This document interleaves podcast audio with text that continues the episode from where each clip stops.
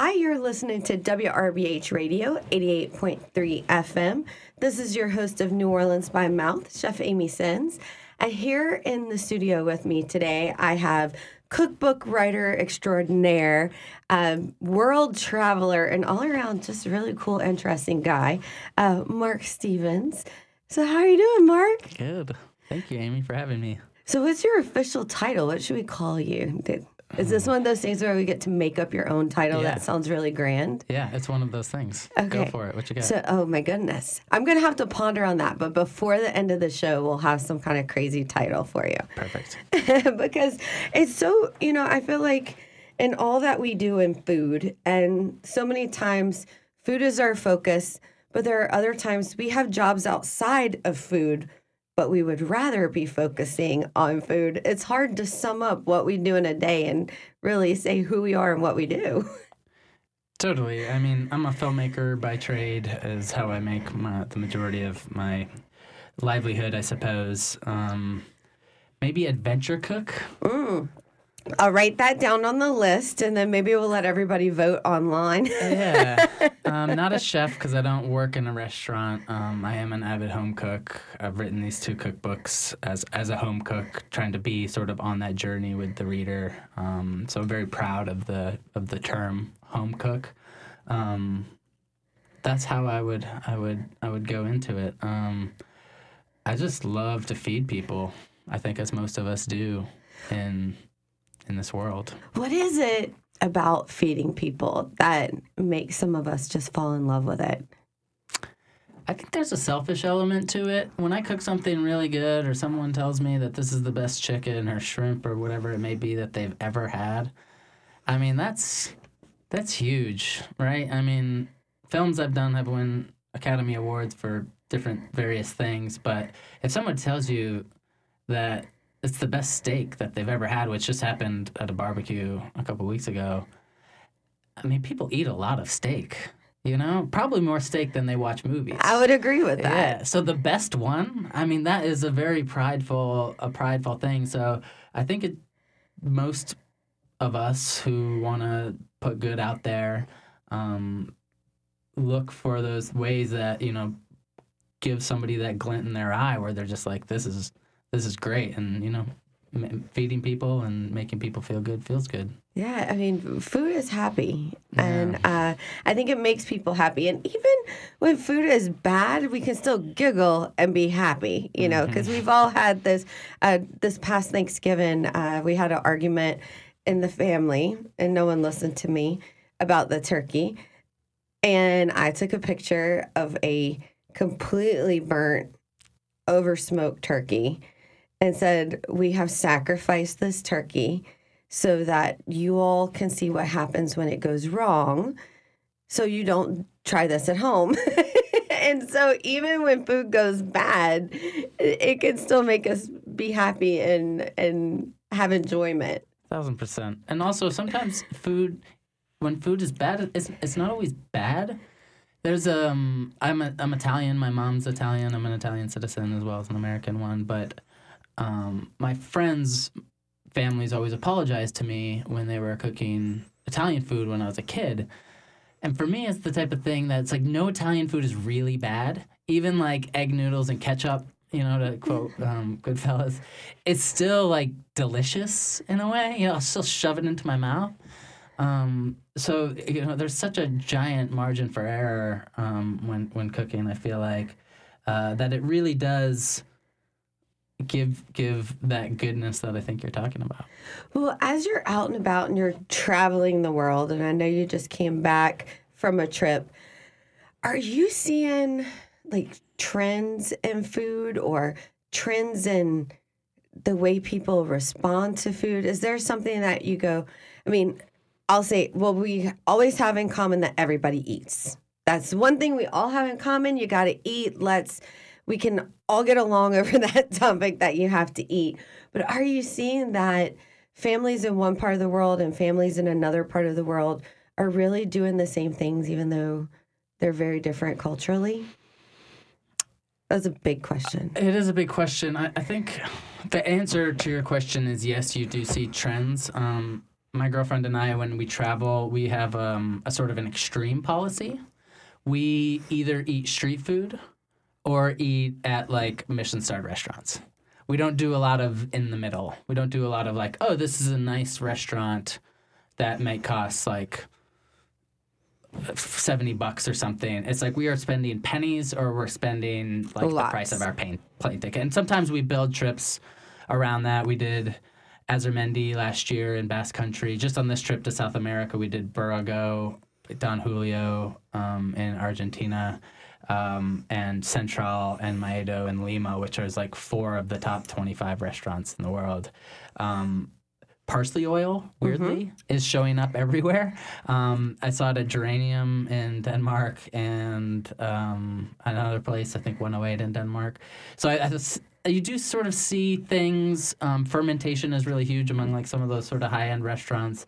Boragó is really big into that um, a- as well. Uh, and but when you get sort of lower than that sort of haughty food dynamicism, whatever you want to call it, and you get down to the level of um, of of eating with families and homes, which is another thing we try to do. The the the common thread is and sort of always has been just generosity. When you're traveling and you show an openness to someone else's culture, they have a desire to be prideful about their food and it's sort of just like what we were talking about earlier we were sitting on a on a um, in a booth in a train on the way to Aguascalientes to go to Machu Picchu, and we're sitting across from two Colombians who don't speak English. My sort of broken Spanish, which and plus Italian words sort of fused in. Um, got to talking to them, and you know, you bring up the word empanadas, and we had just come from Buenos Aires and went to a wedding there. People will fight. Yeah. You know, people will fight about whether these empanadas from Medellin or you know salteñas from northern Argentina are better, and and the way people talk about them is just so prideful. We were in a bar in Buenos Aires, and there was a guy from Tucumán, which is also in the north of Argentina, and he was ready to cry about how good Tucumanas or like Tucumán or empanadas are uh, compared to just the S word crap ones in Buenos Aires, which to me, are- just because I'm not in, ingrained in the, the finer points of um, Argentine, you know, bread tarts, uh, savory bread tarts, uh, the ones in just anywhere in Argentina are just going to be the best ones you've ever had in your life. But these like just finite points, and people are just so prideful about what they what they have and what they can give. I mean, we went we were the trip was based around a wedding that we went to in Argentina, and the food. I mean, unreal sweetbreads and just somebody was just shaving off jamon iberico. I mean, they just want to feed. That's the common thread. I love that. And, you know, I think we all I can identify with that growing up and living here in South Louisiana. It is, we just want to feed people. And whatever it is, we want you to enjoy it and enjoy that moment. And I think that generosity point that you said is, it's, you know, so true that we as the cooks or the families who are inviting people in want to be generous but the generosity and acceptance of here we have someone from another country and we just gave them alligator and crawfish and they still want to be our friend. That is you know kind of cool too. You know what another common thread is, and I'll just do this very quickly, is that everywhere I've ever been, seven continents, 40 countries, and you just reminded me of it because I think it's happened between us before where you feed someone from a place that's not here. You're in Portugal, they're feeding someone who's a place from not there, me or whoever else. And they give you give them that thing. And everywhere, this is a culture universal, is the wait and look yes to see if they like it. And the look that is the look to see whether they like it or not, that is universal everywhere. It's the same exact look whether you are in Indonesia or Ghana or Italy. It's the same one. That anticipation whether they're going to like it or and not. and they're kind of holding their breath yeah. and they're just their eyes are fixated. There's that little and head tilt. like that little head tilt. we to might get have to do a YouTube video on this on like how to know if they are really analyzing how you feel about what you're about to eat. But I think that's so true because there's this moment of hopefulness like I hope they love it. I hope they appreciate it. I hope they feel the love in it. I hope they don't spit it out, you know? Right, because it's, it's bigger than that, isn't it? It's not just the taste of the food, but if you like the food, you might like the culture, and then you might like us. Right. It's the acceptance of all of it. Yeah. Well, let's talk a little bit about your book because you have this new book out called World Sauces, um, the World Sauces Cookbook, and there's 60 different um, regional recipes. And uh, what I love about your books is that you get these bases, you know, with your spices, you get your bases, but then you tell us what to do with it so that and, and in my mind i'm like okay world sauces we're gonna have so many dips now. But it's more than that you know for me gravy is any liquid on a plate that i can dip a piece of bread in. So i am you know i love any kind of sauce. But there's something magical about when it's all paired with the right things.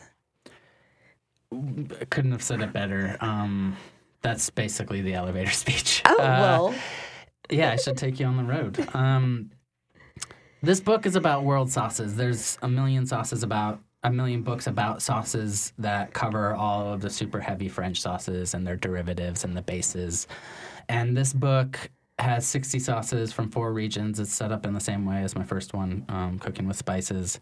And it gets down to sauces that people are making in their homes in different parts of the world.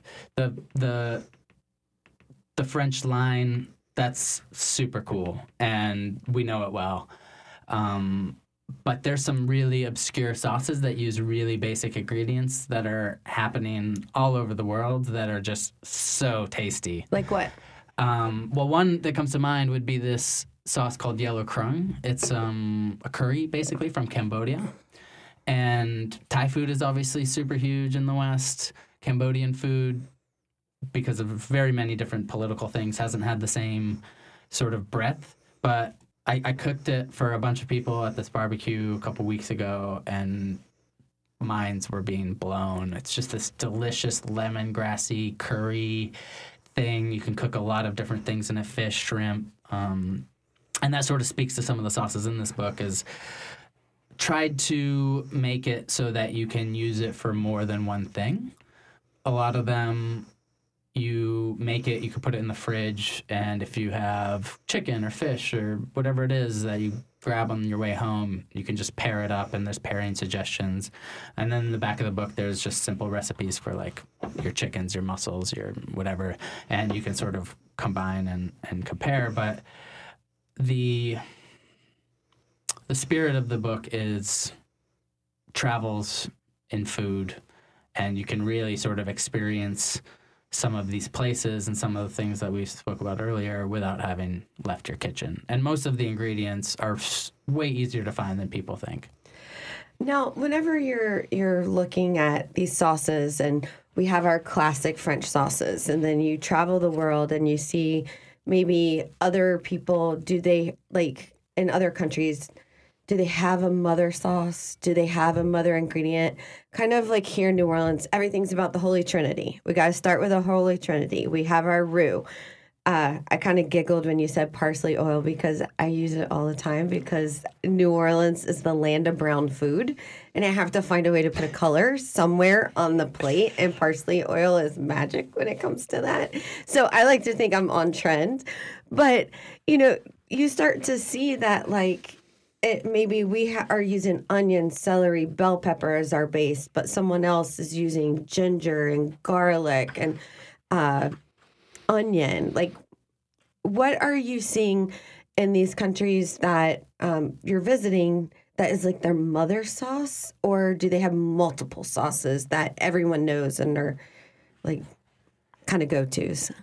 it just depends on the region each place has just such specific ingredients um, mother sauce is a difficult word because it sort of evokes this other sauces are coming off of it. Yes. I would say there's mother ingredients Okay. more than maybe mother sauces. Things like the chili pepper, which is in the southern hemisphere just massive, especially in Southeast Asia and India and stuff. Um, but what I think you really start sort of start to see is just this blend, you know, this mezcla of of food traditions. We want to be we want to try to be really authentic. I've tried to be really authentic in this book, even though it's a word I hate, and and I've done that by going to some just amazing people. Um, uh, Chef Nini Nguyen, who was on uh, Top Chef, has a recipe in it. Martha Foose, who's a James Beard Award winner, has a recipe. Um, so I've really tried to branch out of myself to give a voice to this book with folks who are from the places that I'm representing. Um, but as much as you try to isolate yourself and you try to say something's authentic or something is not right, it, that's the minute everything just gets torn to shreds because ingredients travel. Yes. The chili pepper is so instrumental to to um, Indian cuisine and cuisine from Africa, and but th- the chili peppers from Peru and Bolivia. You know, um, the, like anything that uses tomatoes, we've we've we've just had, and it's been it's been spread by sometimes terrible things like colonization and colonialism and things like that. But when you get into what really makes something from a place, you have to take all of it into account. Absolutely. I mean, just the culture and the and the people. And the only way to do that, the, the single only way, is by talking to the people who are from there.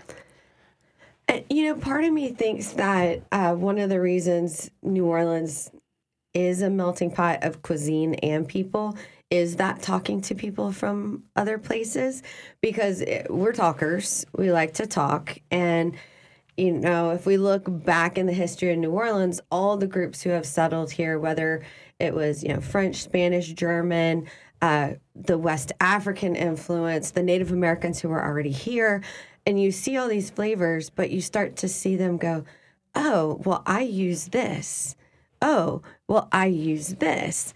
And, you know, I don't like the word fusion cuisine because I feel like it's more of a sharing cuisine. Someone else has taught you how this flavor can be brought to life, and then you start to incorporate it into the foods that are familiar to you. And it's really cool to just see how certain spices with the spice trade and heck now with people taking vacations and bringing gifts to families that they're visiting i mean i can't tell you when i went to india i brought a million little baby tabasco sauces and would give them to people i met. And you know maybe there's a market now there for tabasco i don't know.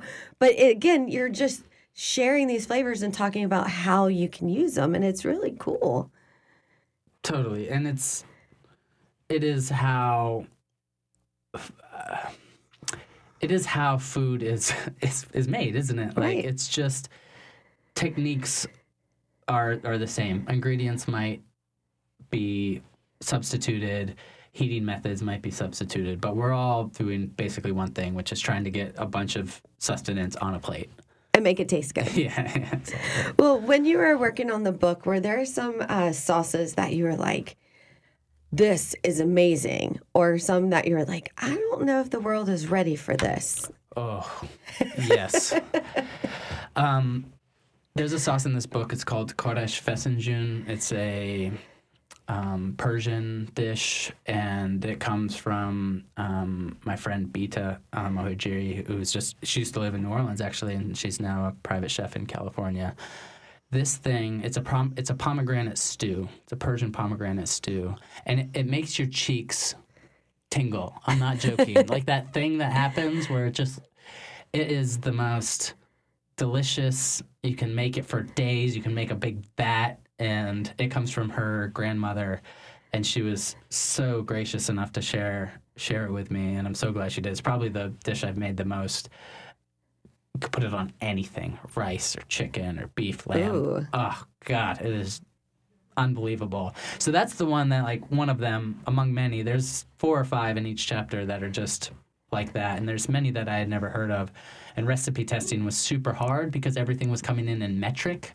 Oh yeah. And so the conversions, and then in Australia, I was down in Australia traveling and recipe testing down there, and they use an imperial system, but a different imperial system. So where so our tablespoons, whatever I don't remember off the top of my head, but let's just say it's like ten milliliters. Theirs is like fifteen milliliters. So it's a so total I'm using mess. tablespoons. it's it's off. To, it, it's difficult. And then on the other hand, there's a sauce, and I'm going to butcher the name, and every Danish person will just want to strangle me.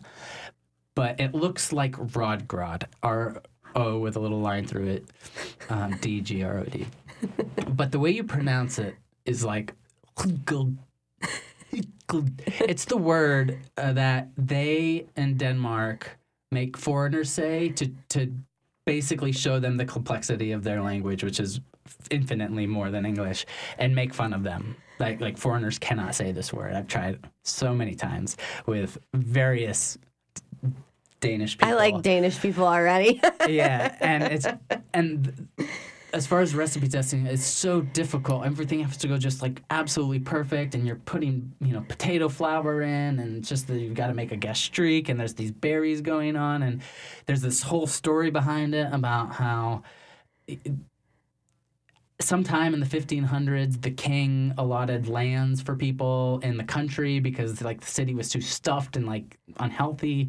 And they would they could have all these plots outside copenhagen and they would grow these berries and vegetables and stuff and make this and it was you know if you talk to any danish person about it their eyes light up because it's like the sauce of their childhood right? And um it just it was so difficult to make when i finally got it right. It was like oh, light bulb moment. Like this is it. I, you put cream in it. I mean, it's just like so many things going on in this in this dish, um, but it is absolutely fantastic once you get this like sweet savory type sour thing. and if y'all could see Mark's face right now, he's just like smiling and his arms are moving around as he's explaining this. So you know that he's very passionate about this sauce, which I will not attempt to uh, say.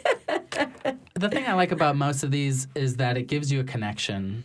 Like if you meet anybody from Denmark and you tell them about the sauce or you tried to make it even once, they're gonna just absolutely love it. There's another recipe called ajika, which is a very famous sauce among the sort of borderlands of the old Soviet Empire. Um, this one happens to be from Belarus, comes from my friend Anastasia, and same thing. Her is the sauce of her childhood. That it's her, her mother's sauce um, recipe, and it's a zucchini-based sauce recipe, and they just used to eat it uh, with a spoon. This like sort of um, vinegary sauce recipe that you can put on again a lot of different things. Um, so if you go recipe to recipe in this book, you, you can really have a connection with just so many people from various spots, and sometimes that's all you need to then just break into their whole worlds, you know. Well, I love that. And I know we just have a few minutes left, but I have to ask you because, you know, we're going, I'm writing my list, and, you know, I have adventure cook, food traveler, home cook, the feeder of the people.